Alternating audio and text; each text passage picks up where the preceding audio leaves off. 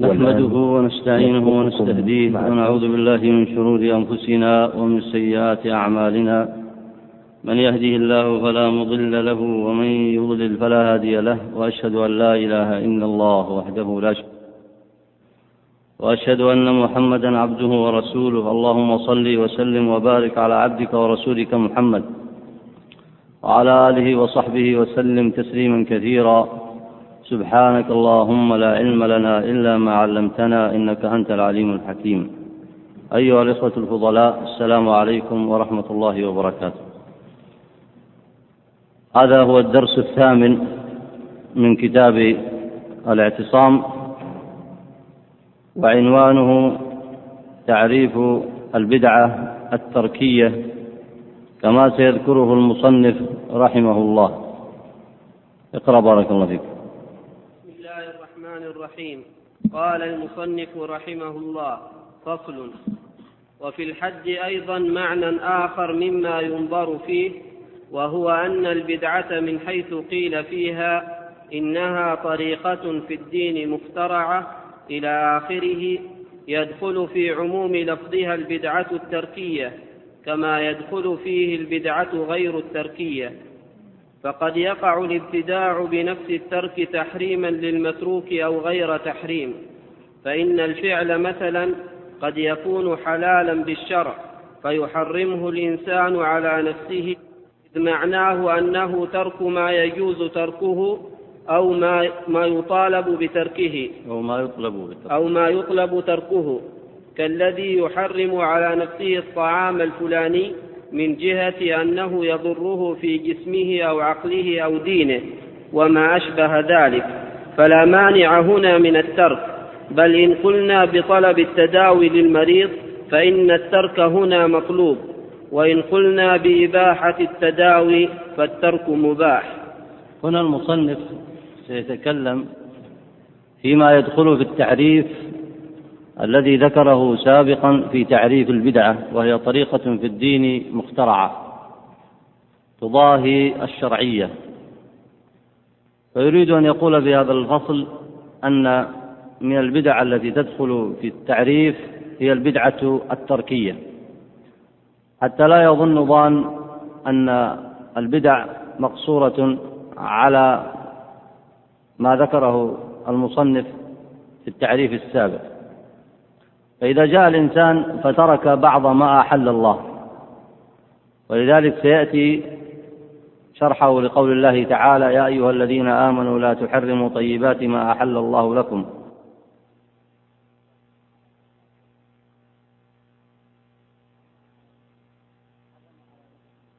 حرم على نفسه أكل اللحم مثلا أو حرم على نفسه النوم. إلا ما اضطر له أو حرم على نفسه لباس اللباس في بعض الأنواع المعينة أو حرم على نفسه الكلام كلام الناس ومخالطتهم. فإن هذا مما أحله الله بالقيود الشرعية المعلومة. فإنه إذا جاء وحرم ذلك على نفسه فإنه قد اتخذ طريقة خاصة لنفسه. يحرم فيها ما أحل الله له ظنا أن ذلك الامتناع عن ذلك العمل يؤدي به إلى زيادة التقرب إلى الله. وهذا أمر يقع في بعض العباد أو الزهاد.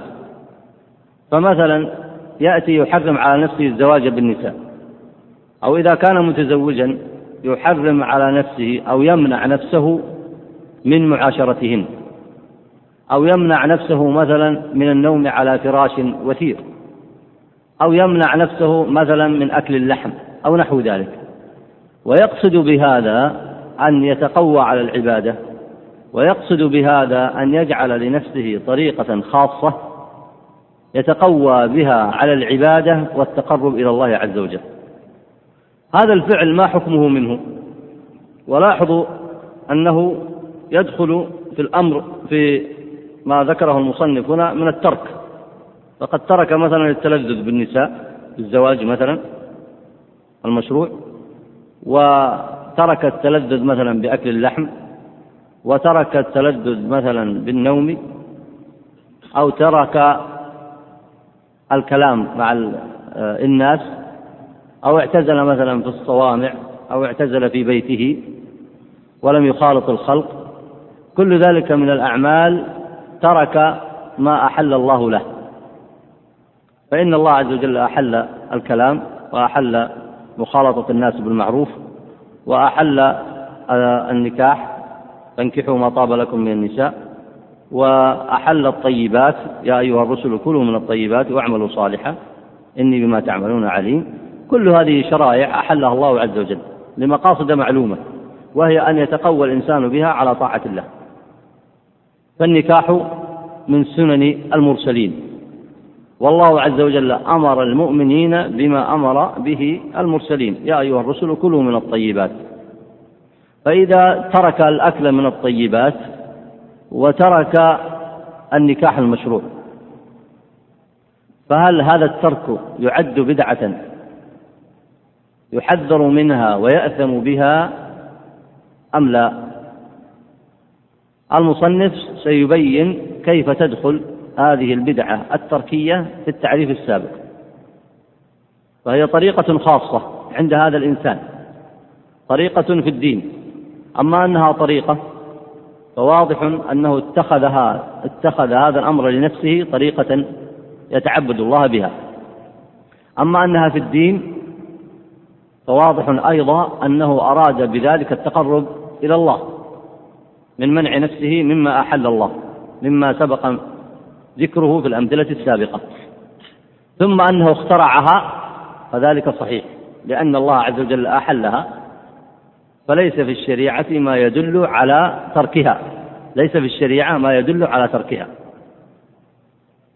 ليس في الشريعة ما يدل على ترك النكاح الذي هو سنن المرسلين.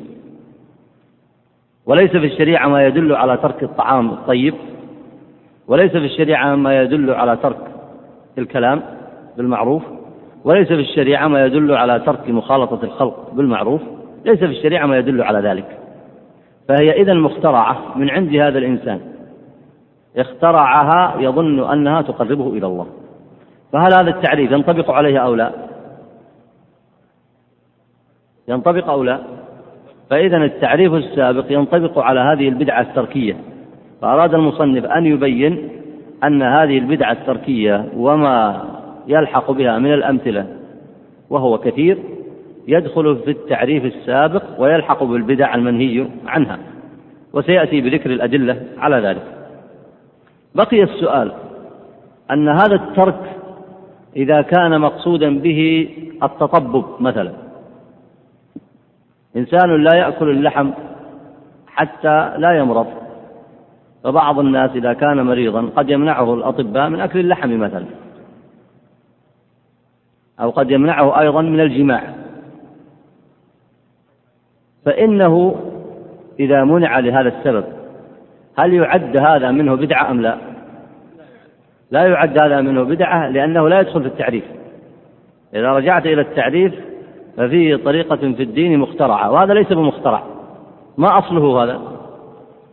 أصله كما ذكر المصنف هنا ما ذكره من التداوي للمريض فإن التداوي مطلوب على ما ذكر الجمهور مطلوب على وجه الاستحباب. التداوي مطلوب على وجه الاستحباب كما هو قول الجمهور. فإذا التداوي هنا له أصل في الشرع فإذا ليس بمخترع. فإذا ترك اللحم تداويا أو ترك الجماع تطببا وتداويا لأن الأطباء العدول العارفون والحاذقون في الطب نهوه عن ذلك وترك هذا فإنه إذا استجاب لهذا الترك فإنما استجاب للتداوي المشروع. فحينئذ لا يكون مخترعا يكون له أصل أو لا. والأصل هو مشروعية التداوي كما ذكر آه، الجمهور في هذا.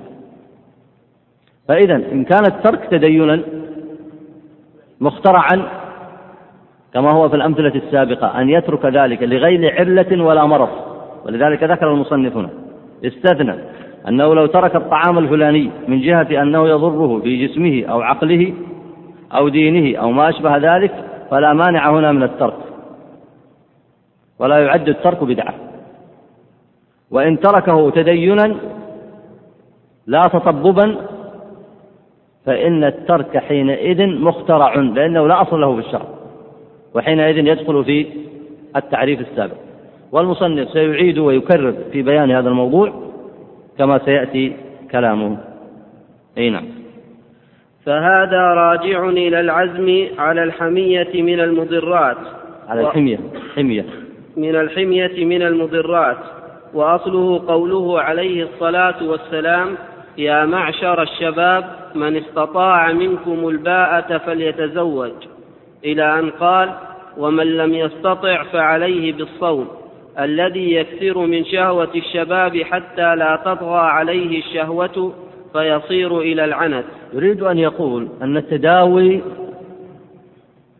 وترك بعض الأشياء لأجل التداوي ولأجل رفع الحرج والمرض هذا له أصل وأصله في مثل الحديث في حديث ابن مسعود والحديث المذكور وحديث ابن مسعود رواه البخاري. وتكملته فعليه بالصوم فإنه له وجاء فإنه له وجاء. فهنا الشاب مثلا لو ترك النكاح وهو يستطيع الباءة وكان تركه للنكاح واستكثاره من الصوم إنما أراد ذلك تعبدا والتقرب إلى الله بترك النكاح وهو يستطيع ذلك. هذه صورة من الصور.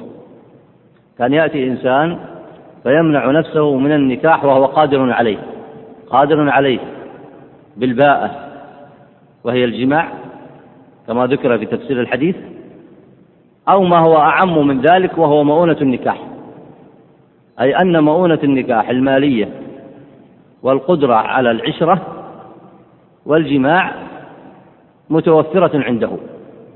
فترك ذلك لغير علة ترك ذلك تقربا إلى الله بترك هذه السنة. هذا نوع من الترك هذه صورة من الصور. الصورة الثانية لا يستطيع الباءة وهي المذكورة في الحديث. لا يستطيع الباءة فحينئذ النبي عليه الصلاة والسلام أوصاه بماذا؟ أوصاه بالصوم. فإنه إذا ترك النكاح لا حرج عليه في ذلك. لأنه لا يستطيع الباءة. ليس عنده مال ليس عنده مؤونة. لا يستطيع الباءة سواء بالمعنى الأول أو الآخر فترك النكاح. فإذا ترك النكاح في مثل هذا الحال فعمله هنا مشروع لأنه لا يستطيع ولا يكلف الله نفسا إلا وسعها. فالنبي أوصاه بالصوم هنا والصوم نوع من الحمية. حمية تضعف البدن لمقصد آخر حتى لا حتى لا تقوى شهوته فتغلبه على الحرام. والصوم هنا في حقه مشروع وهو وإن أضعف من شهوته لكنه لا يضعف من جسده بالكلية أن الصوم ينفع الجسد. ينفع الجسد من جهة ويضعف الشهوة من جهة. فأمر هنا بالصوم والصوم في هذه الحالة يعتبر من الحمية وهي من جنس الطب. فلذلك قال فهذا راجع إلى العزم على الحمية أي التداوي أي ترك بعض أنواع الطعام أو ترك بعض الأمور التي تكون مشروعة للإنسان. تركها في مثل الأطعمة أو النوم أو غيره ترك ذلك أو حتى النكاح راجع إلى العزم على الحمية. شوف لاحظ كلامه. فهذا راجع إلى العزم على الحمية. فربط أول كلامه بالحديث. ووجه ذلك أنه قد يترك نوع من الطعام تطببا وقد يترك مقدارا من النوم تطببا وقد يترك الجماع ويصوم تطببا لأنه لا يستطيع ذلك. فحينئذ هذا الترك مشروع بل مندوب إليه كما ذكر النبي عليه الصلاة والسلام في قوله يا معشر الشباب من استطاع منكم الباء فليتزوج. ومن لم يستطع فعليه بالصوم. أي فيندب له الصوم لأنه له وجاء. أي الصوم في هذه الحالة أشبه الاختصاء. لأن الاختصاء يزيل الشهوة. والصوم هنا الوجاء بلغة العرب هو دق عروق خصيتي الفحل. يضعف الشهوة أو يزيلها. فالصوم هنا يضعف الشهوة ولا يزيلها من الأصل. بل إذا استطاع مؤونة بعد ذلك تزوج واستغنى بالزواج. لكنه إذا صام ضعفت الشهوة عنده فكأنه هنا قال فإنه له وجاء أي كالاختصار. فلاحظ هنا الربط بين هذا الحديث وبين التداوي لأن هذا كله من جنس الحمية. فهنا حماه عن كثرة الأكل حماه بأي شيء؟ بالصيام. فهو دواء. وهناك قد يترك نوعا من الأكل تطببا فهذا الترك لا محذور فيه وهو الصورة الثانية. وأما الترك تدينا لو جاء إنسان عنده المؤونة وهي الصورة الأولى عنده المؤونة على الزواج وعنده القدرة على الزواج فقال أنا لا أتزوج ولم يكن عنده مانع من ذلك حتى مات وهو يقصد بذلك التقرب والتعبد إلى الله فإنه يدخل فيما ورد من الأحاديث والآثار في تفسير قول الله تعالى يا أيها الذين آمنوا لا تحرموا ما أحل الله لكم. وسيأتي عرض الآثار التي وردت في ذلك وشأن الرهط من الصحابة الذين رغبوا في كثرة التعبد فأراد منهم من أراد أن يختصي حتى لا يشغله تشغله النساء وأراد منهم من أراد أن لا ينام بالليل حتى يقوم الليل كله وأراد منهم من لا يأكل فيصوم الدهر كله وأراد منهم من يمتنع عن أكل اللحم حتى لا يقوى لا يقوى على النساء وغير ذلك فمنعهم النبي صلى الله عليه وسلم ونزلت الآية فيهم وقال النبي عليه الصلاة والسلام من رغب عن سنتي فليس مني. فمن ترك هذه الأمور تدينا وتقربا فإنه قد خالف شريعة النبي محمد صلى الله عليه وسلم. وخالف النصوص الواردة في ذلك. يا أيها الرسل كلوا من الطيبات. والنصوص الواردة في أن الزواج مأمور به مشروع مأمور به وكذلك سوى ذلك من النصوص كما سيأتي ذكر بعضها. فالحاصل هنا أنه لا بد من التفريق بين هاتين الصورتين. فمن كان قصده التداوي والتطبب فلا حرج عليه في ذلك. ومن كان قصده التقرب والتعبد فليس له ذلك لأن ذلك مخالفة لسنة النبي عليه الصلاة والسلام. فإن كان يريد التقرب إلى الله والتعبد فعليه أن يتعبد ويتقرب بسنة النبي عليه الصلاة والسلام. ألم يكن النبي صلى الله عليه وسلم يتزوج النساء؟ ألم يكن يأكل الطعام ويأكل الطيبات؟ ويصوم ويفطر ويخالط الناس؟ فإذا من أراد التقرب إلى الله فليسلك طريقه عليه الصلاة والسلام. أي نعم. وكذلك إذا ترك ما لا بأس به حذرا لما به البأس. فذلك من أوصاف المتقين وهو كتارك المتشابه حذرا من الوقوع في الحرام واستبراء للدين والعرض. لاحظوا الآن أنه يريد أن يفرق لكم بين صور متعددة كلها ترك. الترك الأول أن يترك نوعا من الطعام وما شابه ذلك تطببا هذا لا شيء فيه. هنا صورة ثالثة وهو أن يترك ما لا بأس به. مثلا واحد يترك مثلا كثرة الأكل أو يترك مثلا كثرة النوم أو يشتبه عليه أمر من الأمور فيتركه فلا بأس عليه في هذا الترك. ما يأتي إنسان فيقول أنت تركت ما شرعه الله لا. لأن هذا الأمر وإن كان مشروعا من حيث الأصل لكنه بالنسبة لهذا الإنسان إذا استكثر منه شعر أنه يستثقل نفسه على العبادة وشعر أنه يضع في طريقه العقبات. أو بعض الأمور ظن أو وقع عنده باجتهاده أنها من المتشابه فعليه أن يتركها. يعني ليس بمحرم قطعا وأيضا لم يظهر له وجه الحل فيه فاشتبه عليه فله أن يترك. فهذا الترك أيضا ليس من الابتداع بل هذا ترك للاستبراء الاستبراء الديني واستبراء العرض وخوفا من الوقوع في الحرام. فهذا لا بأس به. إي نعم. وإذا كان الترك لغير ذلك فإما أن يكون تدينا أو لا. فإن لم يكن تدينا فالتارك عابث بتحريمه الفعل أو بعزيمته على الترك ولا يسمى هذا الترك بدعة إذ لا يدخل تحت لفظ الحد إلا على الطريقة الثانية القائلة إن البدعة تدخل في العادات. وأما على الطريقة الأولى فلا يدخل لكن هذا التارك يصير عاصيا بتركه أو باعتقاده التحريم فيما أحل الله. وأما إن كان الترك تدينا فهو الابتداع في الدين على كلتا الطريقتين إذ قد فرضنا الفعل جائزا شرعا فصار الترك المقصود معارضة للشارع في شرع التحليل. وفي مثله نزل قول الله تعالى يا أيها الذين آمنوا لا تحرموا طيبات ما أحل الله لكم ولا تعتدوا إن الله لا يحب المعتدين. ف... المثال الذي ذكره الشيخ رشيد رضا في الحاشية قال إن أهل الإستانة على وقت اسطنبول لا يأكلون لحم الحمام. لا يأكلون لحم الحمام. فهو يعشعش ويفرخ في مساجدهم وبيوتهم ولا يأكل أحد منه شيئا بل يتحرجون من ذلك وينكرونه والظاهر أن عامتهم يعتقدون أن أكله حرام. فهذا الترك واضح فيه الابتداع. لأنه لماذا يتركونه؟ هل حرمه الله؟ هل حرم الله أكل الحمام؟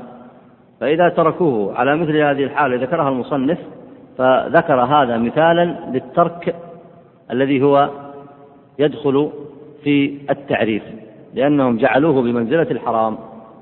نعم وهو في أصله حلال. أي نعم. اقرأ الآية. يا أيها الذين آمنوا لا تحرموا طيبات ما أحل الله لكم ولا تعتدوا إن الله لا يحب المعتدين.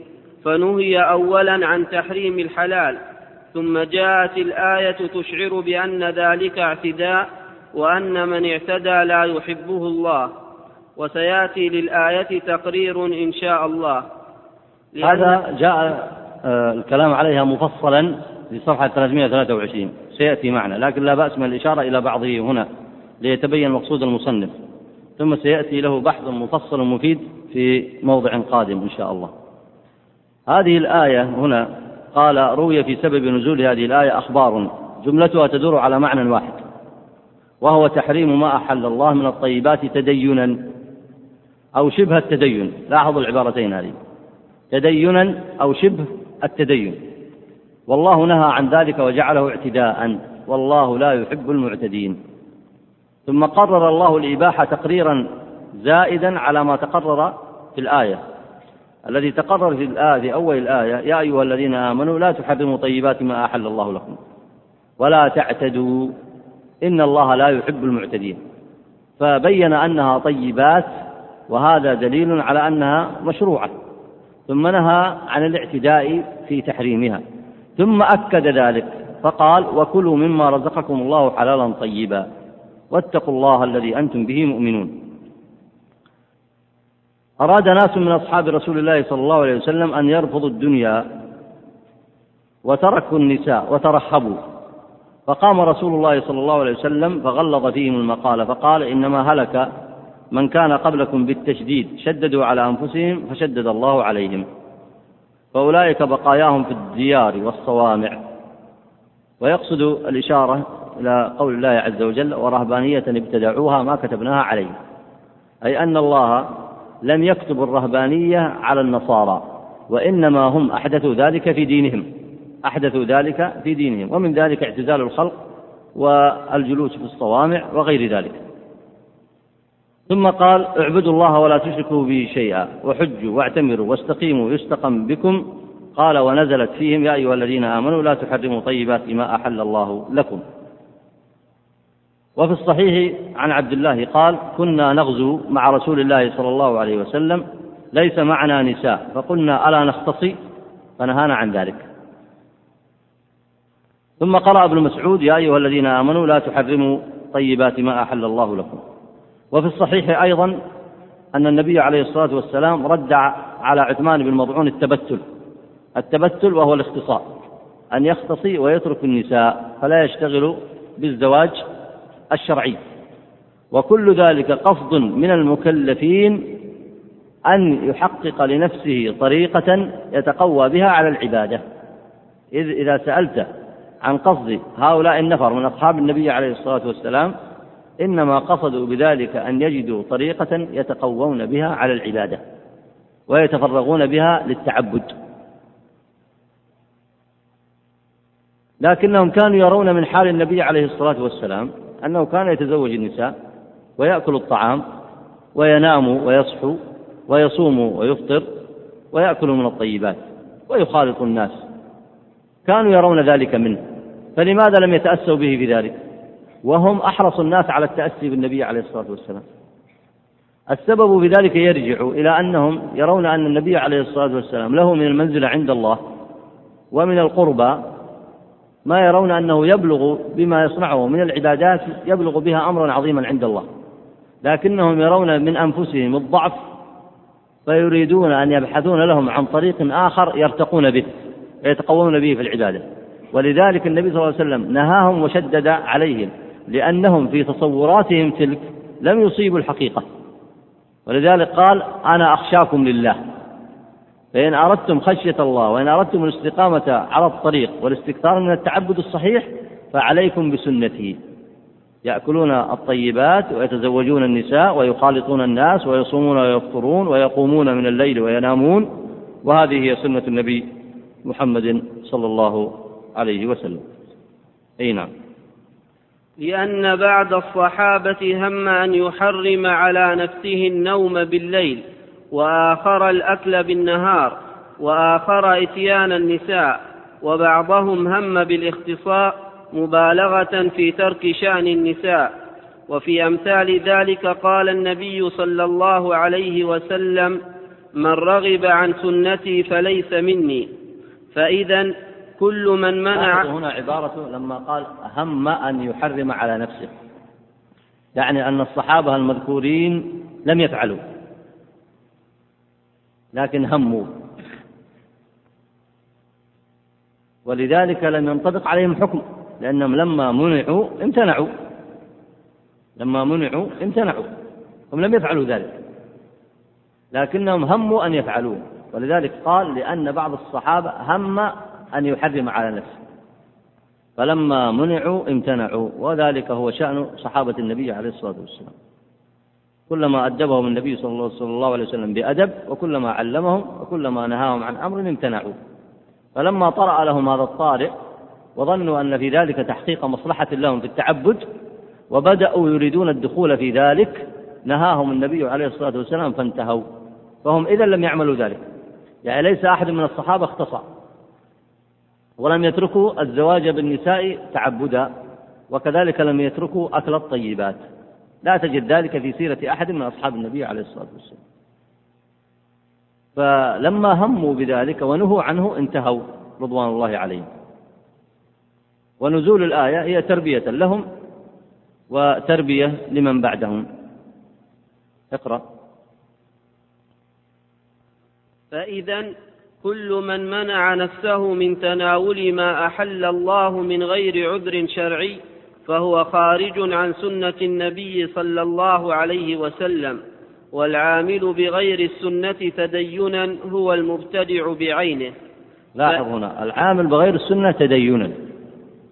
فلو أنه ترك مثل هذه الأمور كما سبق غير متدين بذلك غير متقرب إلى الله بذلك وإنما تركها لأي سبب من الأسباب كالمعصية مثلا أو أنه تركها تطببا وتداويا أو أن أمر اشتبه عليه فتركه ونحو ذلك فهذا لا يسمى فعله بدعة. لكن إن تركها على الوجه المذكور الذي الآن كما سترون المصنف سيبدأ فيه ويعيد حتى يفرق بين هذه الصور المذكورة. فالعامل بغير السنة تدينا هو المبتدع بعينه. هنا نعم.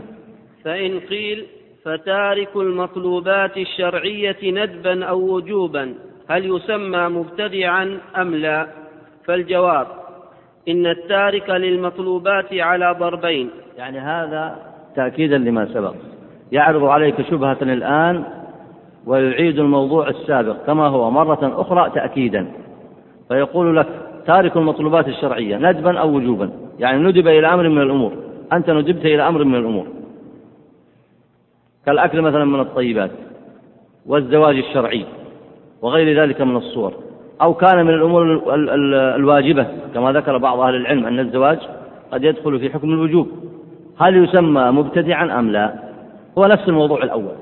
وإنما أعاده بصورة أخرى تأكيدا لما ذكر. اقرأ الجواب.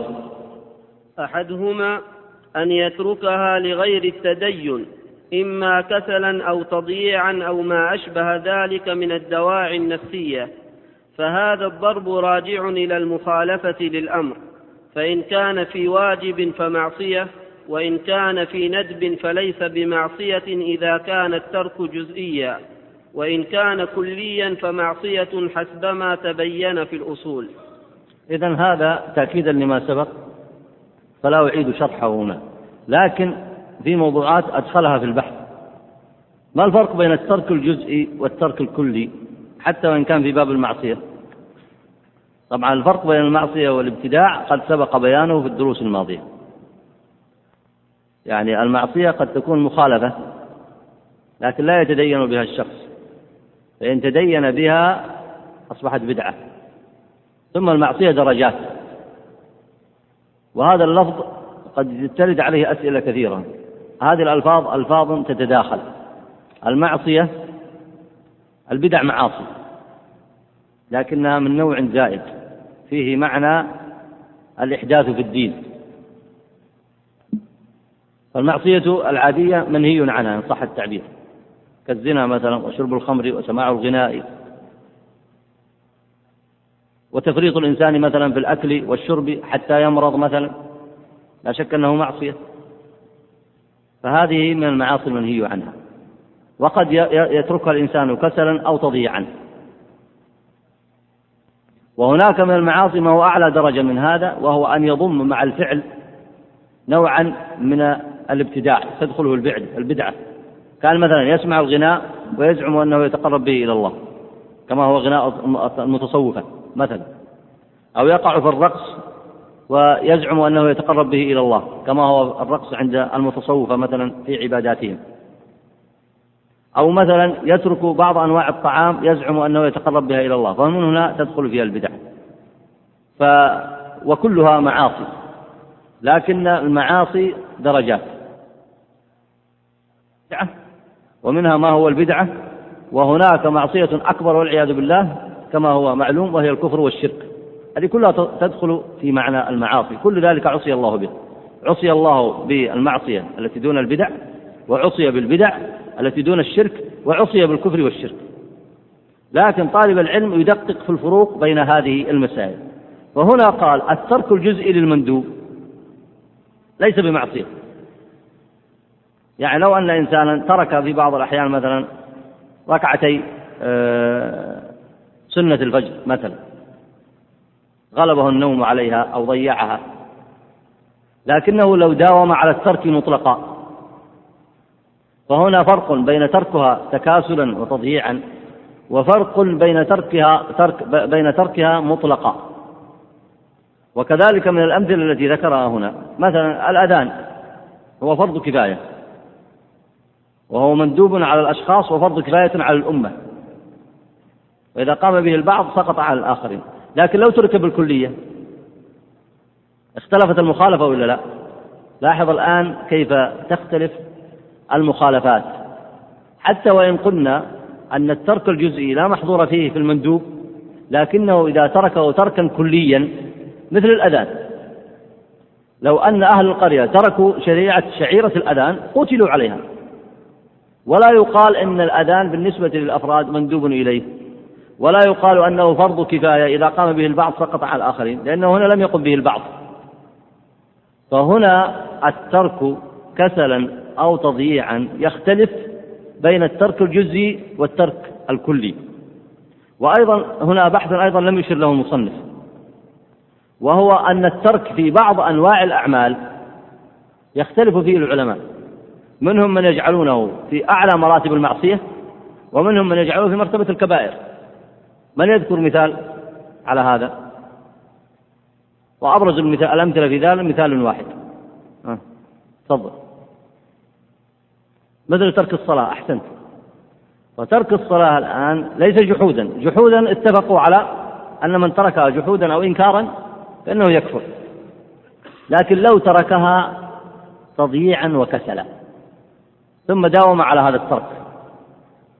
فهنا أيضا تدخل في كلام المصنف. لكن المصنف لم يشر إلى هذا المعنى لأن هناك من الترك ما هو بسبب كسل أو تضييع ومخالفة للأمر. ثم قال فإن كان في واجب فمعصية. الصلاة واجبة. لكن ليس ليس كل العلماء يقولون إذا كان تاركا للواجب الذي هو الصلاة فإن عمله معصية فقط. بل منهم من يقول إيش؟ أعلى درجات المعصية وهو الكفر. فمنهم من يجعلها كبيرة من الكبائر. ومنهم من يجعلها كفرا مخرجا عن الملة. والخلاف ذلك والخلاف في ذلك مشهور. الخلاف في ذلك مشهور بين أهل العلم أهل السنة إنما اختلفوا في هذا الأمر وهو ترك الصلاة وتنطبق في قول المصنف هنا ترك واجب يتركه معصية فإنهم اختلفوا في هذا الأمر فمنهم من عده كفرا حملا للأحاديث التي واردة عن النبي عليه الصلاة والسلام على إطلاقها من مثل قول النبي عليه الصلاة والسلام العهد الذي بيننا وبينهم الصلاة فمن تركها فقد كفر. فإن القائلين بتكفير تارك الصلاة لم يجدوا لهذا العموم هنا ولهذا الإطلاق لم يجدوا له مقيدا من النصوص الأخرى فحملوه على الكفر الأكبر. وهذا هو الأصل. الأصل أنه إذا ورد لفظ الكفر أو الشرك في الكتاب والسنة ولم يكن هناك ما يقيده فهو محمول على الكفر الأكبر وعلى الشرك المخرج من الملة. وأكدوا ذلك بقول النبي عليه الصلاة والسلام بين الرجل وبين الشرك ترك الصلاة. وقالوا لفظ الشرك هنا لم ي... لم نجد له ما يقيده من النصوص الأخرى في الكتاب والسنة. فحملوا هذين اللفظين وهي لفظ الكفر والشرك في الأحاديث الصحيحة على أن التارك للصلاة وإن لم يعني مجرد الترك وإن لم يجحدها أو ينكرها يرون أنه كافر خارج عن الملة. والعياذ بالله. أي نعم. والثاني أن يتركها تدينا فهذا الضرب من قبيل البدع حيث تدين بضد ما شرع الله. ومثاله أهل الإباحة القائلين بإسقاط التكليف إذا بلغ السالك عندهم المبلغ الذي حدوه. هنا أن يتركها تدينا. سيأتي معكم بحث عند المصنف وهو تفسير الآية بالتفصيل وبيان أنواع الترك وهو بحث نفيس. ذكر فيه أن يتركها تدينا أو شبه التدين. وفي هذا الكتاب تحتاج منكم الدراسة إلى تدقيق. يقرأ الإنسان النص قبل أن يأتي إلى الدرس ثم يقرأه بعد الدرس ثم يدقق في كلام المصنف. فلاحظوا هنا قال لأن بعض الصحابة هم أي ولم يفعلوا. هذه فائدة مهمة. وهنا قال يتركها تدينا. وقال في موضع آخر أو شبه التدين. قد لا يصرح. أنها تدين. يعني قد لا يلتزم ويقول أنا تركتها تدينا. لكن يظهر من فعله ومن القرائن الحافة به أنه إن لم يصرح بالتدين فهو شبه التدين. وحينئذ لا فرق بين النوعين. لا فرق بين النوعين. قال فهذا الضرب من قبيل البدع حيث تدين بضد ما شرع الله. وعود مباشرة إلى التعريف. إذا تدين بطريقة مخترعة في الدين. مخترعة بضد ما شرع الله. يضاهي الشريعة أي بضد ما شرع الله. المثال الذي ذكره هنا أهل الإباحة القائلين بإسقاط التكاليف. إذا بلغ السالك عندهم المبلغ الذي حده. ويقصد طبعا هنا التكاليف الشرعية. لأن بعض غلاة التصوف يرون أن لأئمتهم في فترة من الفترات يتركون التكاليف بالكلية. ويرون أنهم قد وصلوا إلى الله حتى وهم في الأرض. يرون أنهم بزعمهم عبدوا الله حتى أتاهم اليقين فلما جاءهم اليقين سقطت عنهم التكاليف. فلم يعودوا يمارسون أي نوع من أنواع التكاليف. لا يصلون ولا يصومون ولا يحجون. وتطور هذا المذهب الخبيث أنهم يقعون في المحرمات لأنها أصبحت بالنسبة لهم ليست محرمات. يعني هم اعتبروا أن الأعمال قد سقطت عنهم فليس في حقهم واجب وليس في حقهم محرم. ولا شك أن هذه الصورة لا تنطبق في الشريعة الإسلامية وعند أهل العلم إلا بالنسبة للمجانين. لكن على قيد وهو أن المجنون لا واجب عليه لكن يمنع من المحرم. يعني المجنون إذا أراد الزنا يمنع منه. فهذه الصورة المذكورة لا تقع في الشريعة الإسلامية عند أهل الإسلام إلا على المجانين وبقيد علمي وهو أن المجنون يمنع من المحرمات. يعني يمنع من الزنا ويمنع من شرب الخمر ويمنع من القتل. فهؤلاء قال هنا مثاله أهل الإباحة القائلين بإسقاط التكاليف. إذا بلغ السالك عندهم المبلغ الذي حدوه. يعني يجعون للتعبد درجات أولها مثلا أنه آه، يبدأ في الذكر بألفاظ متعددة متنوعة. أو أنه يعتكف. فالذكر يزيدون فيه أنواع من البدع. والاعتكاف عن الخلق ليس في المساجد يزيدون فيه أنواعا من البدع. ثم بعد ذلك يتدرج في نوع من العبادة والترقي إلى أن يصل مثلا من الأسئلة التي يسأل أحد الطلاب يقول ما معنى الوجد؟ الوجد والذهول عند الصوفية أن يصل إلى مستوى معين يصيبه الوجد والذهول فتذهب قدراته العقلية والنفسية. فيسقط. فهذا عندهم قد وصل إلى درجات من التعبد العالية. ويحصل له مثلا إذا كان مثلا في الحضرة كما يسمونها بزعمهم الحضرة النبوية أو مثلا آه، إذا دخلت روح النبي عليه الصلاة والسلام وكثير من الترهات والأغلاط التي عندهم. فإذا وصلوا إلى مثل هذه الدرجة فإنه يصيبه الوجد والذهول فيسقط. هناك درجات أرفع من هذه الدرجات أن يصل إلى درجة من مثل مشايخهم بحيث يعتزل عن الخلق مطلقا. وهو الاحتجاب. فإذا احتجب عنهم لا يرونه بل يكفي منهم أن يسمعوا صوته أو أن يجدوا منه شيئا من الدعاء أو نحو ذلك. ثم يصل إلى درجة هو إذ لا يخرج إلى الخلق تبدأ تسقط عنه التكاليف.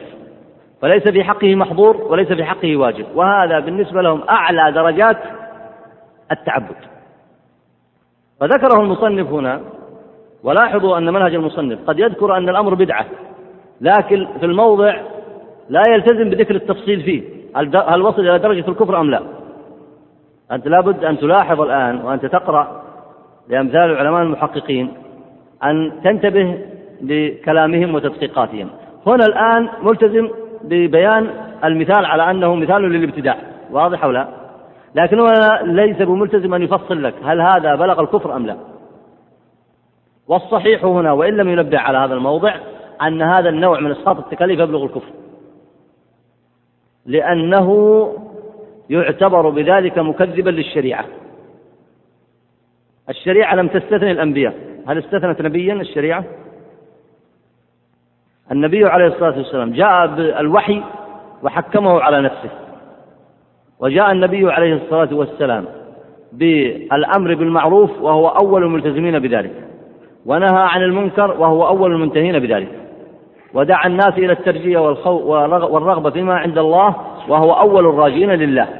وخوفهم مما من عذاب الله وهو أول الخائفين. وهكذا. فالنبي وهو نبي لم يستثني نفسه. فبأي حق يستثنون هؤلاء أنفسهم من التكاليف؟ فخروجهم من ربغة التكليف. وخروجهم عن الأمر والنهي هو خروج عن الإسلام. هو خروج عن الإسلام. ورد للشريعة ومناقضة للإجماع. بل هو في عالم العقلاء دخول في أفعال المجانين. إذ أن الإنسان إذا كان قصد التعبد والترقي هو أن يصبح عابدا لله مستقيما محسنا مقبلا على الله بالعبادة وهذا هو قصد الشريعة فكيف ينعكس هذا المقصد ويصل في درجة من الدرجات إلى أنه لا يتبع لا يعمل بالواجب ولا يترك المحظور؟ لا شك أنه تيه ونوع من الضلالة. وهي تدخل في أسباب الكفر والشرك بلا بلا ريب بإجماع أهل العلم. لأن ادعاء سقوط التكاليف مجرد لو جاء إنسان وقال أنا أزعم أن التكاليف تسقط عن فلان أو فلان لو قال ذلك جمعه العلماء فاستتابوه فقالوا من أين لك هذا وبأي برهان؟ بأي شيء أسقطت الصلاة؟ يعني لو جاء الآن عامي حتى ما له ما له دخل بمثل هذه الطرق وبهذه البدع والضلالات فقال الصلاة تسقط عن فلان وعن فلان. لاستجوبه العلماء ثم استتابوه. فإن لم يتب من هذا القول يقتل كافرا والعياذ بالله. لأنه استحل ما حرم أسقط ما أوجب الله وأحل ما حرم الله وحرم ما أحل الله. وذلك كفر بإجماع أهل العلم والعياذ بالله. أي نعم. فإذا قوله في الحد طريقة مخترعة تضاهي الشرعية يشمل البدعة التركية كما يشمل غيرها لأن الطريقة الشرعية أيضا تنقسم إلى ترك وغيره وسواء علينا قلنا إن الترك فعل أم قلنا إنه نفي الفعل على الطريقتين المذكورتين في أصول الفقه.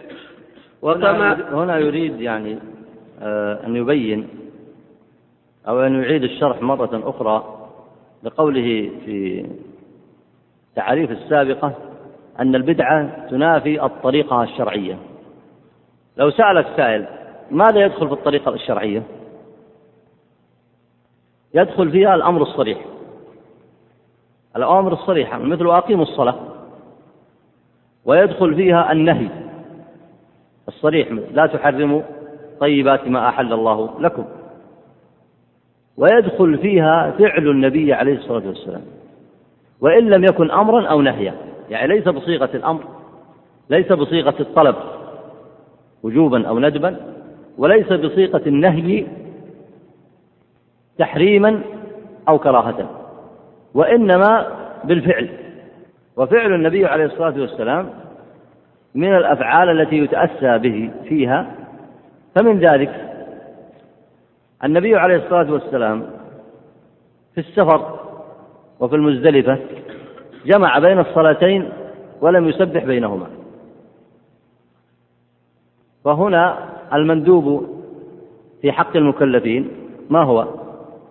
الجمع بين الصلاتين وترك التسبيح بين الصلاتين. يصلي المغرب إلى العشاء يجمع بينهما ولا يسبح بين الصلاتين. فالنبي هنا ترك التسبيح أليس كذلك؟ هذا الترك منه عليه الصلاة والسلام فعل نقتدي به. أليس هو فعله؟ فهنا نقتدي به. فهذا يدخل في الطريقة الشرعية. وكذلك النبي صلى الله عليه وسلم ذكر في شأن الشهداء ولم يغسلهم ولم يصلي عليهم. فالترك الصلاة عليهم فترك آه، الغسل والصلاة عليهم هنا على آه، تفصيل في هذه المسألة الترك هنا هو فعل منه عليه الصلاة والسلام. نقتدي به فيه. فالطريقة الشرعية يدخل فيها الأمر الطلب سواء كان وجوبا وهو الأمر أو ما كان للوجوب أو الندب ويدخل فيها النهي أيضا على التقسيم السابق. ويدخل فيها ما ذكره هنا المصنف. ففعل النبي عليه الصلاة والسلام أو ما تركه النبي عليه الصلاة والسلام هو فعل نقتدي به فيه نقتدي به فيه. وأيضا ذكر مسألة أصولية هنا. آه، فصل آه، الأصوليون الكلام فيها. وهي مسألة الترك هل يسمى فعل أم لا؟ والصواب أن الترك يسمى فعل. لعلماء الأصول في ذلك طريقتان لكن الصواب أن الترك يسمى فعل. وهو مذهب جماعة منهم.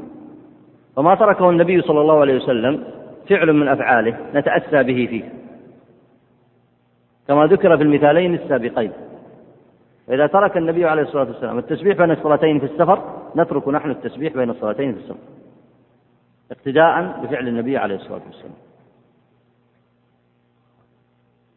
ووجه تسميته فعل أنك إذا أمرت أن تترك أمرا فتركته وكففت عنه. نقول ماذا؟ أنك لم تفعله. أنك لم تفعله.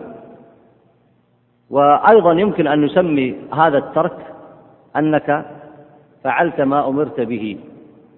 والذي أمرت به أو الذي سن في حقك اقتداء بالنبي عليه الصلاة والسلام هو ترك ذلك الأمر. فأنت فعلت ما أمرت بالاقتداء فيه. ومما يدل على تسمية الفعل تركا آه، قول الله تعالى مما يدل على تسمية الترك فعلا. قول الله عز وجل كانوا لا يتناهون عن منكر فعلوه. كانوا لا يتناهون عن منكر فعلوه. لبئس ما كانوا يفعلون. فما الذي تركوه هنا؟ تركوا النهي عن المنكر. تركوا النهي عن المنكر. ماذا سمى الله تركهم هنا؟ سماه فعلا.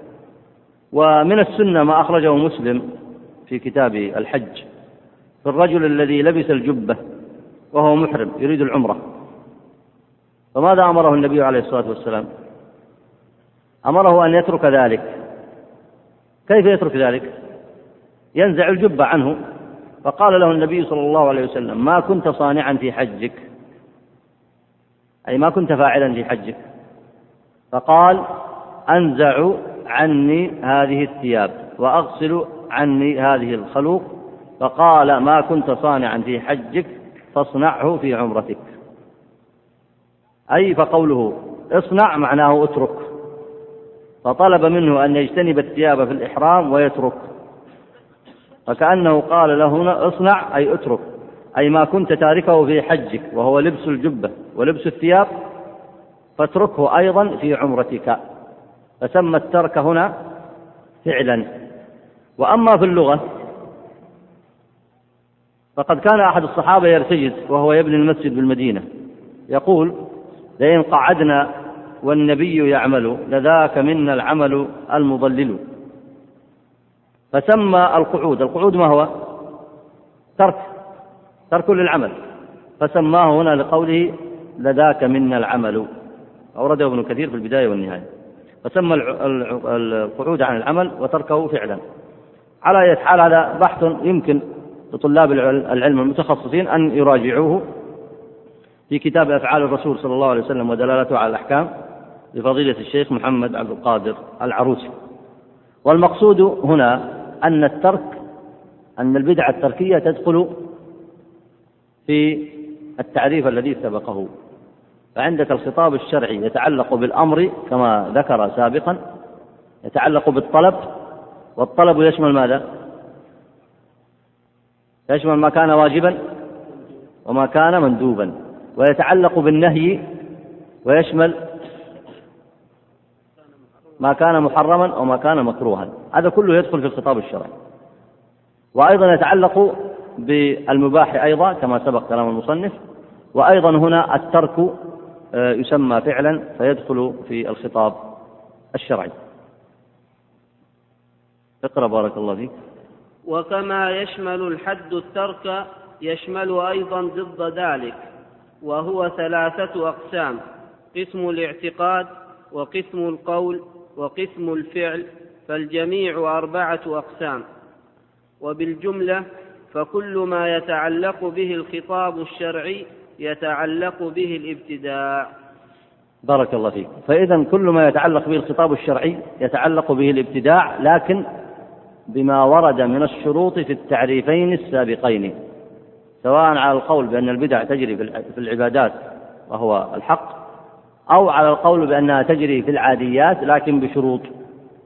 فالرجوع إلى التعريفين السابقين يوضح ما ذكره المصنف هنا في قوله وبالجملة وكل ما يتعلق به الخطاب الشرعي يتعلق به الابتداء. ولاحظوا أنه يتعلق بالاعتقاد كما يتعلق أيضا بسائر الأعمال. الباب الثاني عند المصنف رحمه الله في ذم البدع وسوء منقلب أصحابها. وهذا الباب أطال فيه المصنف وهو من أعظم الأبواب التي تتعلق بمسائل الاعتقاد ووجوب تحرير تجريد التوحيد وتصحيح الاعتقاد ومتابعة السلف متابعة النبي عليه الصلاة والسلام. وهو باب واسع ومهم. استعرض المصنف فيه الآيات القرآنية والأحاديث وبسط الكلام فيه من جهة النقل وأطال النفس فيه وذكر فيه الآيات المتعلقة بالتحذير من الكفر والشرك والبدع والضلالات وذكر أيضا ما نقل من الأحاديث تفصيلا ثم ذكر أيضا ما نقل عن السلف والفقهاء المحدثين من السلف والصحابة رضوان الله عليهم ونقل أيضا آه، نقولا واسعة واستفاض آه، النقل في ذلك حتى لكأن ما يكتبه في ذلك كتابا خاصا يكاد يفرد عن كتاب الاعتصام. أطال في ذلك وهي بحوث مفيدة ونفيسة فنسأل الله عز وجل أن يعين على آه، شرحها وتبين معانيها والاستفادة منها.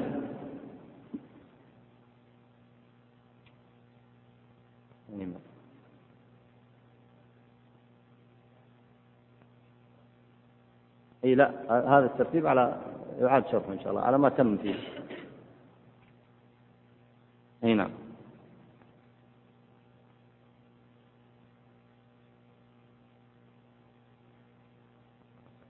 هذا يقول هنا آه، يسأل فيقول حديث معاذ بن جبل رضي الله عنه الذي سبق ذكره وفيه فيوشك قائل أن يقول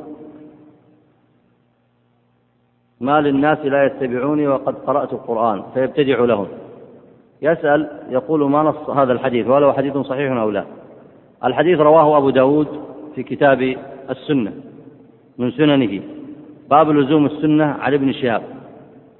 أن أبا إدريس الخولاني أخبره أن يزيد بن عميرة وكان من أصحاب معاذ بن جبل أخبره قال كان لا يجلس مجلسا للذكر حين يجلس إلا قال الله حكم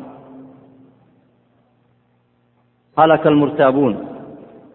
فقال معاذ بن جبل يوما إن من ورائكم فتنا يكثر فيها المال ويفتح فيها القرآن حتى يأخذه المؤمن والمنافق والرجل والمرأة والصغير والكبير والعبد والحر. ولاحظوا أن المصنف ساق هذا الحديث تحذيرا من آراء أهل البدع والأهواء. فقد يكون عنده شيء من العلم. وقد يكون أيضا يحفظ القرآن. وقد يكون عنده شيء من الأحاديث. ولكنه يستعمل القرآن في غير وجهه. يتبع المشتبهات ويترك المحكمات. وقد يرد هذا أيضا على غير المبتدعة كما هو في زلة العالم. في زلة العالم وإن لم يكن مبتدعا. لكنه يقع في رأي باجتهاد لم يستفرغ وسعه فيه. يقع في رأي باجتهاد لم يستفرغ وسعه فيه فيخطئ فيه. فهذا شامل لهذا وشامل لذاك. وذكر المصنف هذا الأثر من باب التنبيه على أن العمدة في معرفة الحق هو الدليل من الكتاب والسنة. ولا يغرك أن يقع إنسان عنده شيء من العلم أو عنده شيء من المعرفة أو عنده آه، حفظ للقرآن أو غير ذلك فيقع في رأي غريب مخالف للسنة فإنك ينبغي ألا تغتر بذلك. بل اعتمد الدليل الصحيح وإياك وزلة العالم. يقول إن من ورائكم فتنة يكثر فيها المال ويفتح فيها القرآن حتى يأخذه المؤمن والمنافق والرجل والمرأة والصغير والكبير والعبد والحر. فيوشك قائل أن يقول ما للناس لا يتبعوني وقد قرأت القرآن ما هم بمتبعي حتى أبتدع لهم غيره فإياكم وما ابتدع فإنما ابتدع ضلاله. وأحذركم زيغة الحكيم.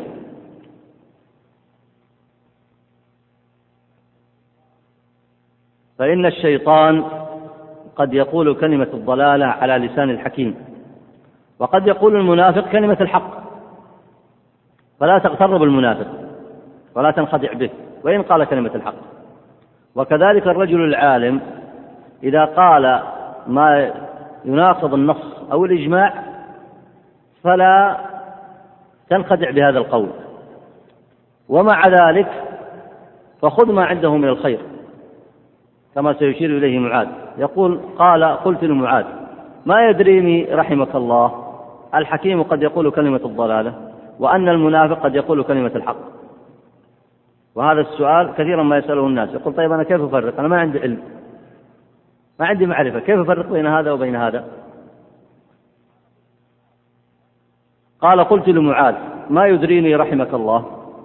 أن الحكيم قد يقول كلمة الضلالة وأن المنافق قد يقول كلمة الحق.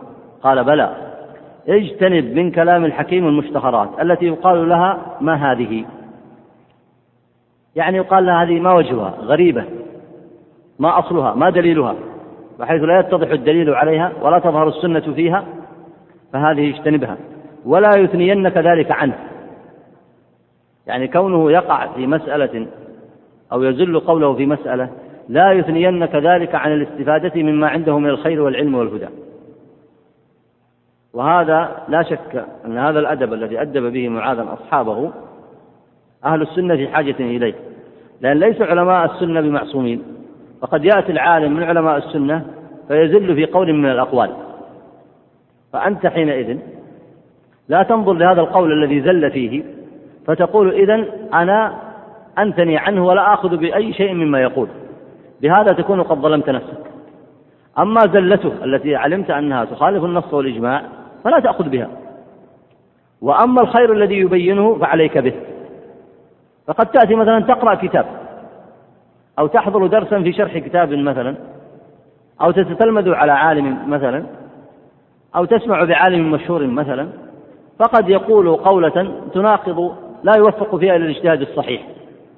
إما لا يستفرغ وسعه في الاجتهاد أو يقول بقول آه، فيه شذوذ أو مصادمة لنص أو إجماع.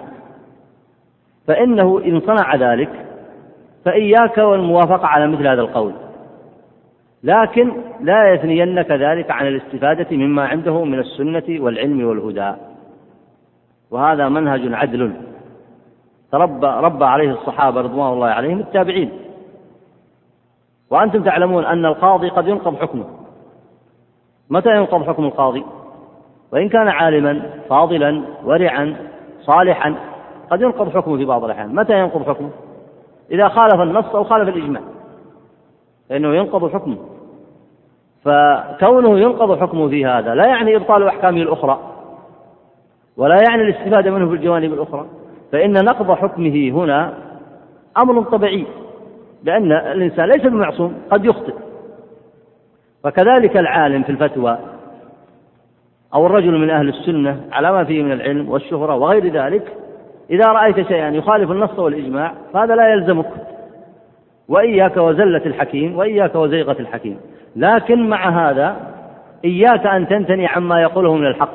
لأنك إن صنعت ذلك فأنت مبطل راد للحق.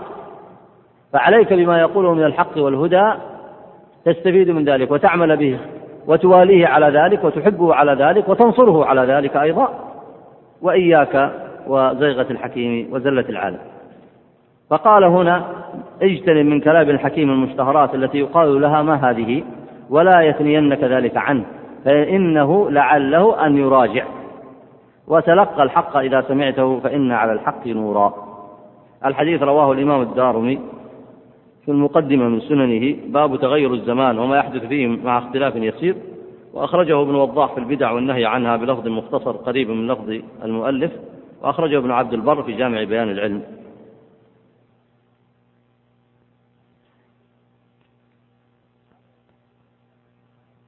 هذا يقول يوجد في هذا الزمان من يقيم مراسيم العزاء لمدة ثلاثة أيام في الشارع وبهيئة الاجتماع وإقامة الولائم. وكيف ترون ذلك؟ وكيف يكون الإنكار؟ مسألة العزاء السنة في ذلك واضحة بينة. فإن النبي عليه الصلاة والسلام لما سن هذا الأمر وأمر أن يصنع لأهل الميت طعاما مواساة لهم يعزون ويواسون. يعزون ويواسون في ميتهم. ويصنع لهم طعام لأنهم لا يتفرغون لصناعة الطعام لأنفسهم لما أصابهم من الحزن والهم. فقال النبي عليه الصلاة والسلام اصنعوا لآل جعفر طعاما فإن عندهم ما يشغلهم. أو كما قال النبي عليه الصلاة والسلام. فإذا المقصد هنا أن نعينهم في هذه الفترة الوجيزة على ما أصابهم من هذه المصيبة وأن نسليهم ونعزيهم. هذه هي المقاصد في العزاء. وفي صناعة الطعام لأهل الميت. وينضم إليها مقاصد أخرى في الشريعة بينة. وهي أن الأصل في المصيبة أن تخفى ولا تظهر إلا للحاجة. فأنت تحتاج أن يسعى الناس معك لدفن ميتك. فيجوز أن تخرج من ذلك ما تحتاج إليه. لكن في مرضك مثلا وفي المصيبة التي تقع عليك وفي الفقر الذي يصيبك الإسلام أدبك في ذلك وقال إياك أن تخرج ذلك للناس على وجه التشكي وأن تظهر ذلك للناس ظهورا بينا لأن في ذلك شكاية وضعف وخور. نهاك الله عن ذلك. ولذلك حتى الأنين للمريض يكره. لما كان الإمام أحمد في موته طلب أحد أهل العلم أن يخرج له من بعض كتبه أن يقرأ له حديثا في الونين وكراهية النبي صلى الله عليه وسلم ذلك فترك أن يون ترك الونين في ذلك. فإظهار المصيبة الشرع لا يقصد إلى ذلك لأن الشريعة تريد أن تربينا وتقوي قلوبنا وتعلق قلوبنا بالله. ولذلك يستكره الناس من الرجل أنه طول اليوم يتشكى كل ما قابل الإنسان قال أنا ما عندي مال أنا ضعيف. وإذا قابل إنسان ثاني قال والله أنا جاني من المرض كذا وكذا وكذا وكذا وابتليت بكذا وكذا وكذا وكذا. أليس يستنكر الناس منه ذلك؟ ألا يعد ذلك ضعفا وخورا؟ فالشريعة جعلت العزاء بصورة شرعية بحيث لا يقع من الناس ما يظهر الخور والجزع وإظهار المصائب. إظهار المصيبة لا أصل له في الشر إلا ما تحتاج لمن يعينك على ذلك. معك مريض تبغى الناس يودونه المستشفى أو ميت تريد الناس أن يدفنونه. لكن النعي وإظهار المصائب إظهار المصيب مصيبة الموت في الشارع وإظهار مصيبة الموت للناس بهذه الصورة التي يتعاهدها الناس فهذا أمر مخالف للشرع ولا أصل له بالشرع بل الأصل النهي عنه. الأمر الثاني أن ترك الناس لهذه السنة الواضحة البينة جعلهم يدخلون في ذلك بدعا كثيرة جدا بحسب ديارهم وأحوالهم. وقوم يكثرون من الطعام ويجتمعون عليه أهل الميت وغير أهل الميت. بعض الناس يقولون النبي عليه الصلاة والسلام قال اصنعوا لآل جعفر. نقول نعم قال اصنعوا لآل جعفر لكن ما قال اصنعوا للقبيلة.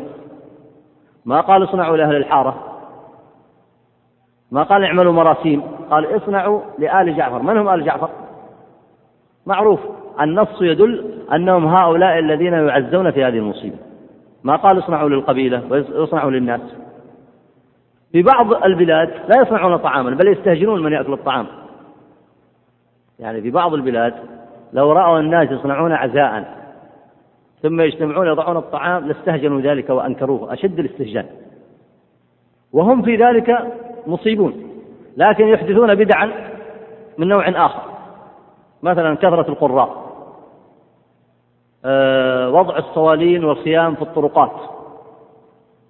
وتبقى مضروبة يومين أو ثلاثة أو أربعة أو خمسة. وقد يجدد هذا بعد أربعين يوما وقد يجدد في كذا وقد يجدد في كذا. كل ذلك من البدع التي أدخلها الناس بها. ولذلك الناس في حاجة إلى العلم والسنة حتى يعودوا إلى الصورة الشرعية التي شرعها الله ورسوله صلى الله عليه وسلم. ويأخذون التطبيق من واقع النبي عليه الصلاة والسلام. طبعا بالصور الموجودة عند الخلق الآن لا شك أنهم ينسون فيها مقاصد العزاء. الاستغفار للميت والدعاء له هذا ينساه الناس ولا أطيل في هذا الموضوع وأحدث الناس في هذا أمور كثيرة. بل الناس الآن محتاجون أن يراقبون السنن في المقابر. تجدهم في المقابر بعضهم من يضحك وبعضهم من يتزين في ملابسه وبعضهم من يصنع كذا مع أن الموت خير واعظ. فأحدث الناس بدعا في الجنائز وفي المقابر وفي آه، العزاء. ولا يزيل هذه البدع إلا الرجوع إلى السنة. أن كثير من الخلق يقول السنة ما تكفيه معقول؟ يكون عزاؤه في بيته ومستور ما يخرج مصيبته للناس ويتلقى العزاء في بيته على الطريقة المشروعة وإذا صنع طعام فلأهل بيته. هذا ما يكفي. ما يكفي هذا إلا إذا عمل صولجان وسد الطرقات وأصبحت يعني كأنها آه، تظاهرة إن صح التعبير تظاهرة جماهيرية في وسط الشارع ينتصب للقاء آه، الناس من كل مكان. ولذلك يذكرون في بعض تراجم أهل العلم أنه لم يكن من أهل يعني من أهل العزاء ومن أهل الولائم مثلا المناسبات الضخمة التي تشعر فيها أن فيها مخالفات آه، شرعية كثيرة. فينبغي للناس أن يحذروا من ما أحدثه الناس من البدع ويعودوا إلى سنة النبي محمد صلى الله عليه وسلم. نعم. أسلوب الإنكار. أسلوب الإنكار آه، سيأتي آه، أسئلة حول مسائل الإنكار والضوابط فيها. الإنكار بالتي هي أحسن. أنت تملك على الناس الكلمة الطيبة والجدال بالتي هي أحسن وأن تبين للناس سنة النبي عليه الصلاة والسلام. ولا بأس عليك أن تعزيه ثم تنبهه لذلك وتنصحه لعله أن يعود ولعله أن يراجع الحق.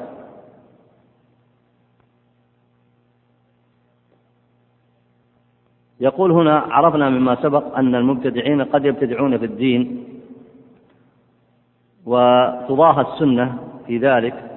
فسؤالي كيف تكون البدع في الحدود؟ وهل يمكن أن يبتدع فيها؟ يعني إذا خالف المبتدع بدعته فما هو عقابه عندهم؟ هذا السؤال آه، يقول فكيف يكون القتل على القاتل والقطع على السارق والرجم على الزاني المحصن وغير ذلك؟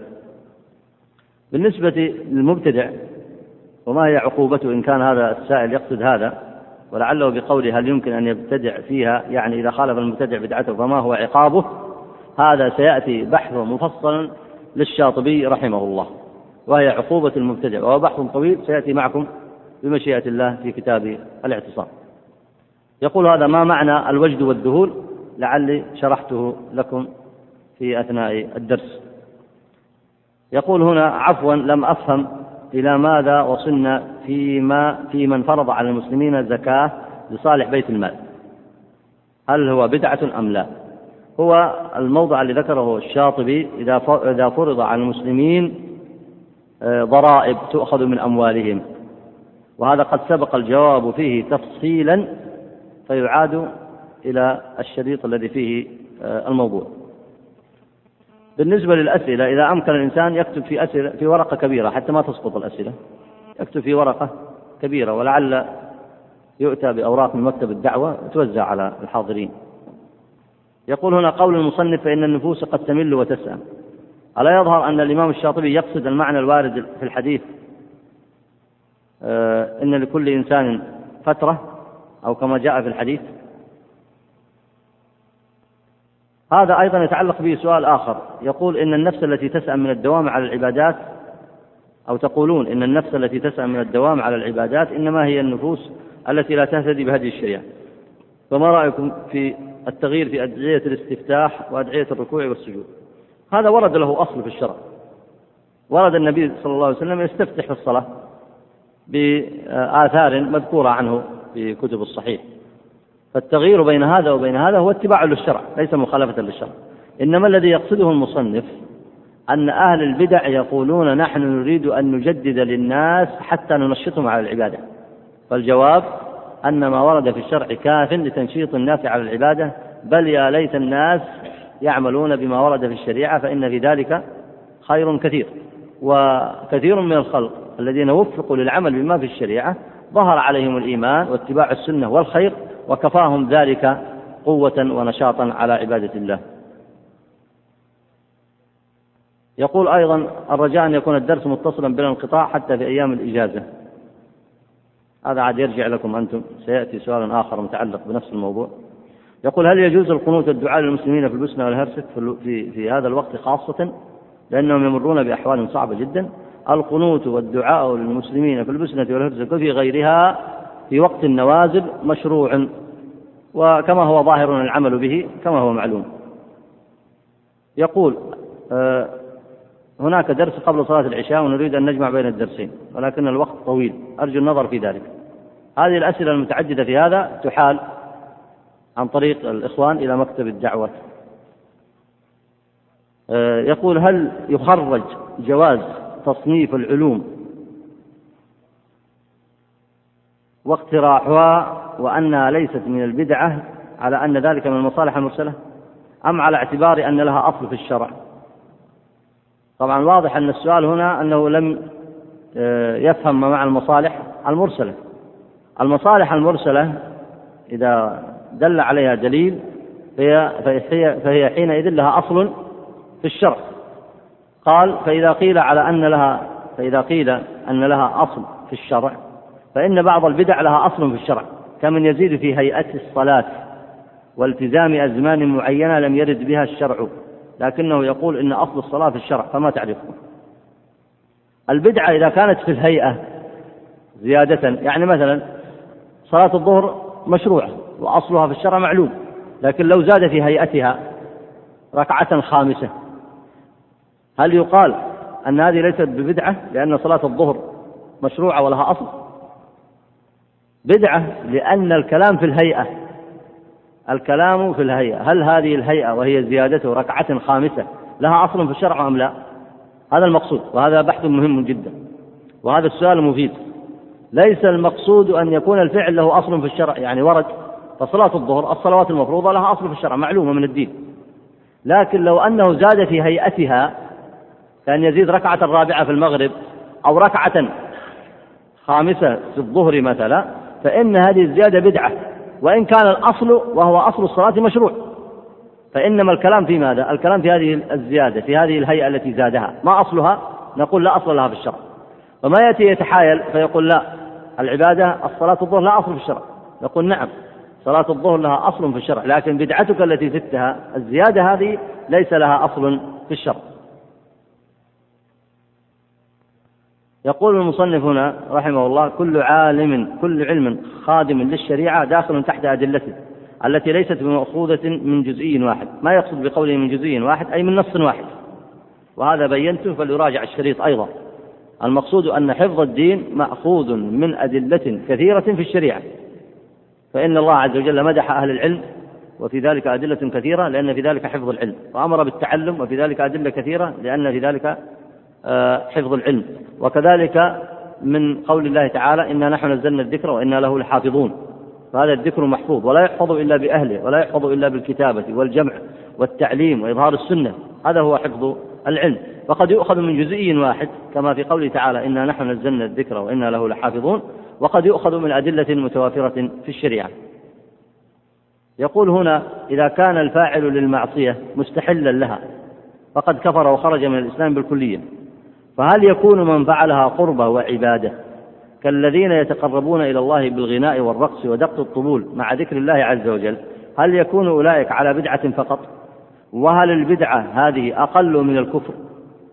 إذ من اللازم لمن يتقرب بالمعصية أن يكون مستحلا لها. هذا أيضا سؤال مهم. ولذلك هذا البحث في كتاب الاعتصام يحتاج إلى تدقيق منكم وتأمل ومراجعة.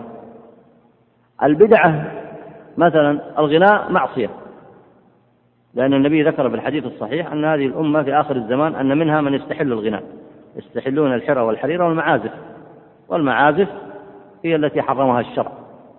فإذا استعمل المعازف فإنه معصية. فإذا استعملها في العبادة كما هو حال أهل التصوف فإنه بدعة.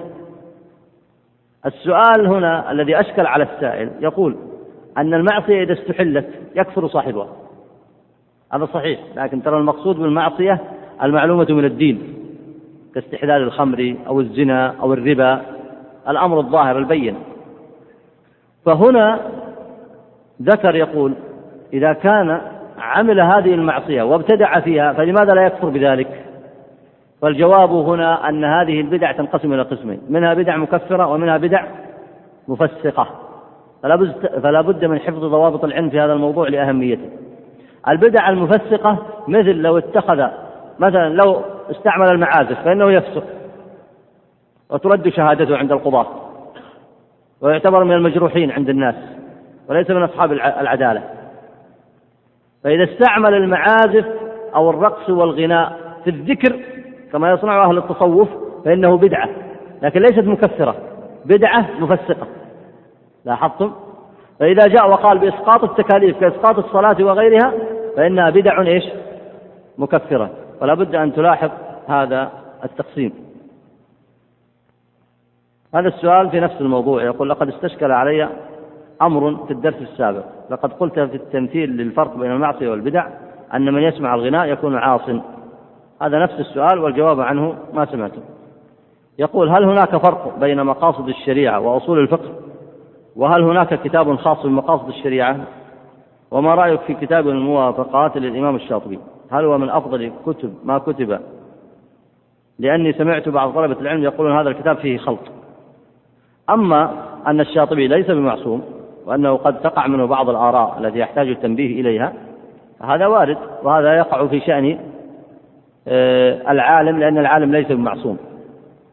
وأما كلامه في المقاصد فكلام جيد وقد اشتهر بذلك.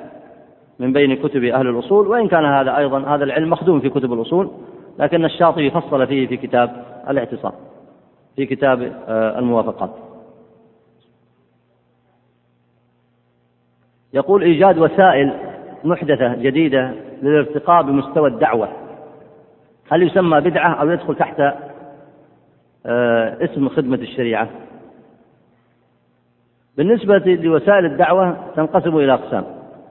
منها وسائل توقيفية. مثل الخطيب يخطب يعلم الناس. أليس هذه وسيلة للدعوة؟ يعلم الناس الأحكام ويبينها لهم. لكن لا يجوز أن يزيد في الخطبة شيئا من عنده ولذلك الخطب ابتدع الناس فيها أمورا كثيرة. ونبه العلماء على البدع التي في الخطب كما نبهوا على البدع التي في الجنائز في المقابر وفي سائر العبادات. فهذه آه، الخطبة توقيفية. لكن مثلا هناك وسائل متجددة. أن يتكلم مثلا آه، العالم أو طالب العلم أو الواعظ أو المدرس. كانوا من قبل يتكلم على كرسيه فإذا كان العدد كبيرا يكون الإنسان في النصف يسمع الكلام فيبلغه لمن؟ في آخر المجلس. وإذا كان المجلس يطول يأخذ الثاني الكلام فيبلغه لمن وراءهم يسمونها المبلغ. فإذا جاء مثلا في مثل العصور الحديثة فصار الميكروفون هو البديل فإن هذه وسيلة من الوسائل التي تعين على نقل الكلام. وكذلك آه، وسائل التسجيل وغيرها والشريط وغير ذلك فإنها من الوسائل المشروعة أيضا. أي من الوسائل التي تدل الشريعة على أنها لا بأس بها فحينئذ تكون من المشروع ولا تكون من الممنوع. وهذا أمر يحتاج إلى تفصيل وهناك أشرطة في هذا هناك شريط في وسائل الدعوة هل هي توقيفية؟ آه، أو اجتهادية. ووسائل الدعوة تنقسم إلى قسمين منها ما هو توقيفي ومنها ما هو اجتهادي. وأخطأ في هذا الأمر فريقان فريق يأتي فيقول كلها توقيفية هذا غلط. وفريق يقولون كلها اجتهادية وهو غلط أيضا. والتفصيل هو الصواب. منها ما هو توقيفي أي لا اجتهاد فيه ومنها ما هو من الأمور الاجتهادية.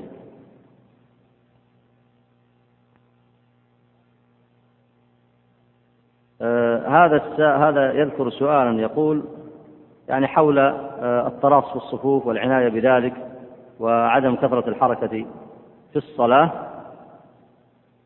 ينبه على مثل هذه الأمور وهو تنبيه آه، آه، في موضعه.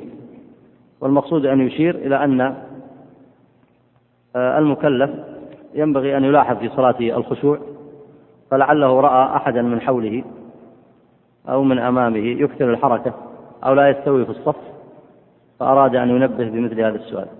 يقول هنا هل من كلمة توجيهية في حكم الابتداع بما يسمى الاحتفال بليلة الإسراء والمعراج في ليلة 27 من رجب؟ طبعا هذه الليلة أولا آه، لم يتفق المؤرخون على تحديدها بليلة 27 من رجب. والأمر الثاني أنه لا لم يرد نص صريح ولا نص صحيح يدل على أن هذه الليلة فيها اختصاص بالعبادة. فإذا لم يرد النص بذلك فلا يجوز لأي إنسان أن يشرع عبادة من عند نفسه. يقول الدعاء الجماعي بعد دفن الميت في القبر هل هو بدعة أم لا؟ ويقصد بالدعاء الجماعي أن يجتمع الناس بعد دفن الميت فيدعو واحد لهم ثم يؤمنون على دعائه. الأصل في السنة ما هو؟ أن يدعو كل إنسان لنفسه.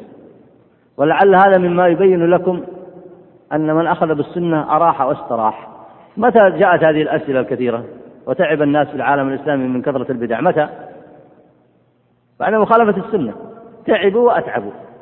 لو أن نبيكم نبيكم محمد صلى الله عليه وسلم يعلمنا ويؤدبنا قال ادعوا لصاحبكم فإنه الآن يسأل. فأخذ الصحابة كل واحد منهم يرفع يديه ورفع اليدين في ذلك الموضع مشروع يرفع يديه مستقبلا القبلة أو غير مستقبلا القبلة فيدعو لهذا الميت. جاء الناس لأن اسمحوا لي بمثل هذه العبارات ما أحب أتوسع فيها لكن الناس يصنعون من أنفسهم أنهم شاطرين في معرفة في تحقيق ما ينفعهم. فقالوا لا واحد يدعو لأن الباقيين ما يعرفون يدعون. فواحد يدعو والناس يأمنون طيب لعلكم تفكرون معي الآن في هذه القضية. حتى تعرفون خطورة البدع. فكروا معي وتأملوا. لو كل واحد دعا أيهما أحظ للميت؟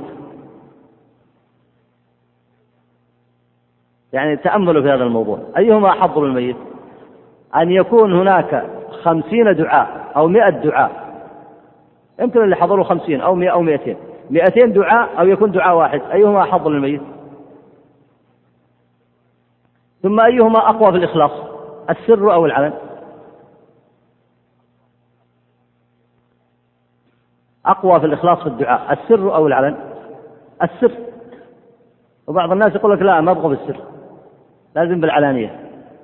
الدعاء بالسر أقرب للقبول. فالدعاء على السنة فيه سر وفيه دعاء متعدد. يا أخي الناس الله يعني قد يوفق إنسان لدعاء لا يعلمه إلا الله. ينفع الله بهذا الميت. يمكن اللي رفع يديه يدعو يمكن يدعو بكلام مختصر. أو قد لا يعني لا يدعو بذلك الدعاء آه، النافع الكبير. وأضرب لكم مثالا كنا على قبر فقام رجل يدعو للميت. فماذا تظنون أنه سيصنع؟ قد يقول قائل أنه إذا دعا للناس وأدخل الميت معهم دعا للميت؟ الدعاء في الأصل هنا للميت ولا للناس؟ الميت المسكين الآن اللي ينتظر دعوة ينقذه الله بها ولا الدعاء للحاضرين؟ فأخذ يدعو للحاضرين وهم يؤمنون. طيب والمسكين اللي في القبر ذا من يدعو له قد يأتي إنسان وأنا ممكن يعني أن أثير هذا الإشكال على نفسي أو يثيره أحد فيقول لا هو دعا للميت معهم. لكن أرأيت لو ترك الناس يدعون للميت؟ حبسنا على القبر يقول اللهم نجنا من هذا الموقف. اللهم كذا ويدعو لنا بدعاء في داخل القبر وفي خارج القبر وفي أمورنا في مصالحنا الدنيوية وفي أمور أخرى وترك هذا المسكين الذي في أشد الحاجة إلى الدعاء. وحتى وإن قيل وهو يدخل في عموم الناس لكن هو أولى بالانفراد هنا الآن في الدعاء. فلا يترك الناس سنة إلا ويحدث حولها أشياء الله عليم بها. فالدعاء الجماعي هو خلاف الأصل. الدعاء الجماعي حول القبر هو خلاف الأصل والأصل أن يدعو الناس للميت كل بما فتح الله عليه. كم بقي من الوقت؟ انتهى؟ طيب لعلي لا أطيل عليكم. أترك بقية الأسئلة مع في الدرس القادم إن شاء الله.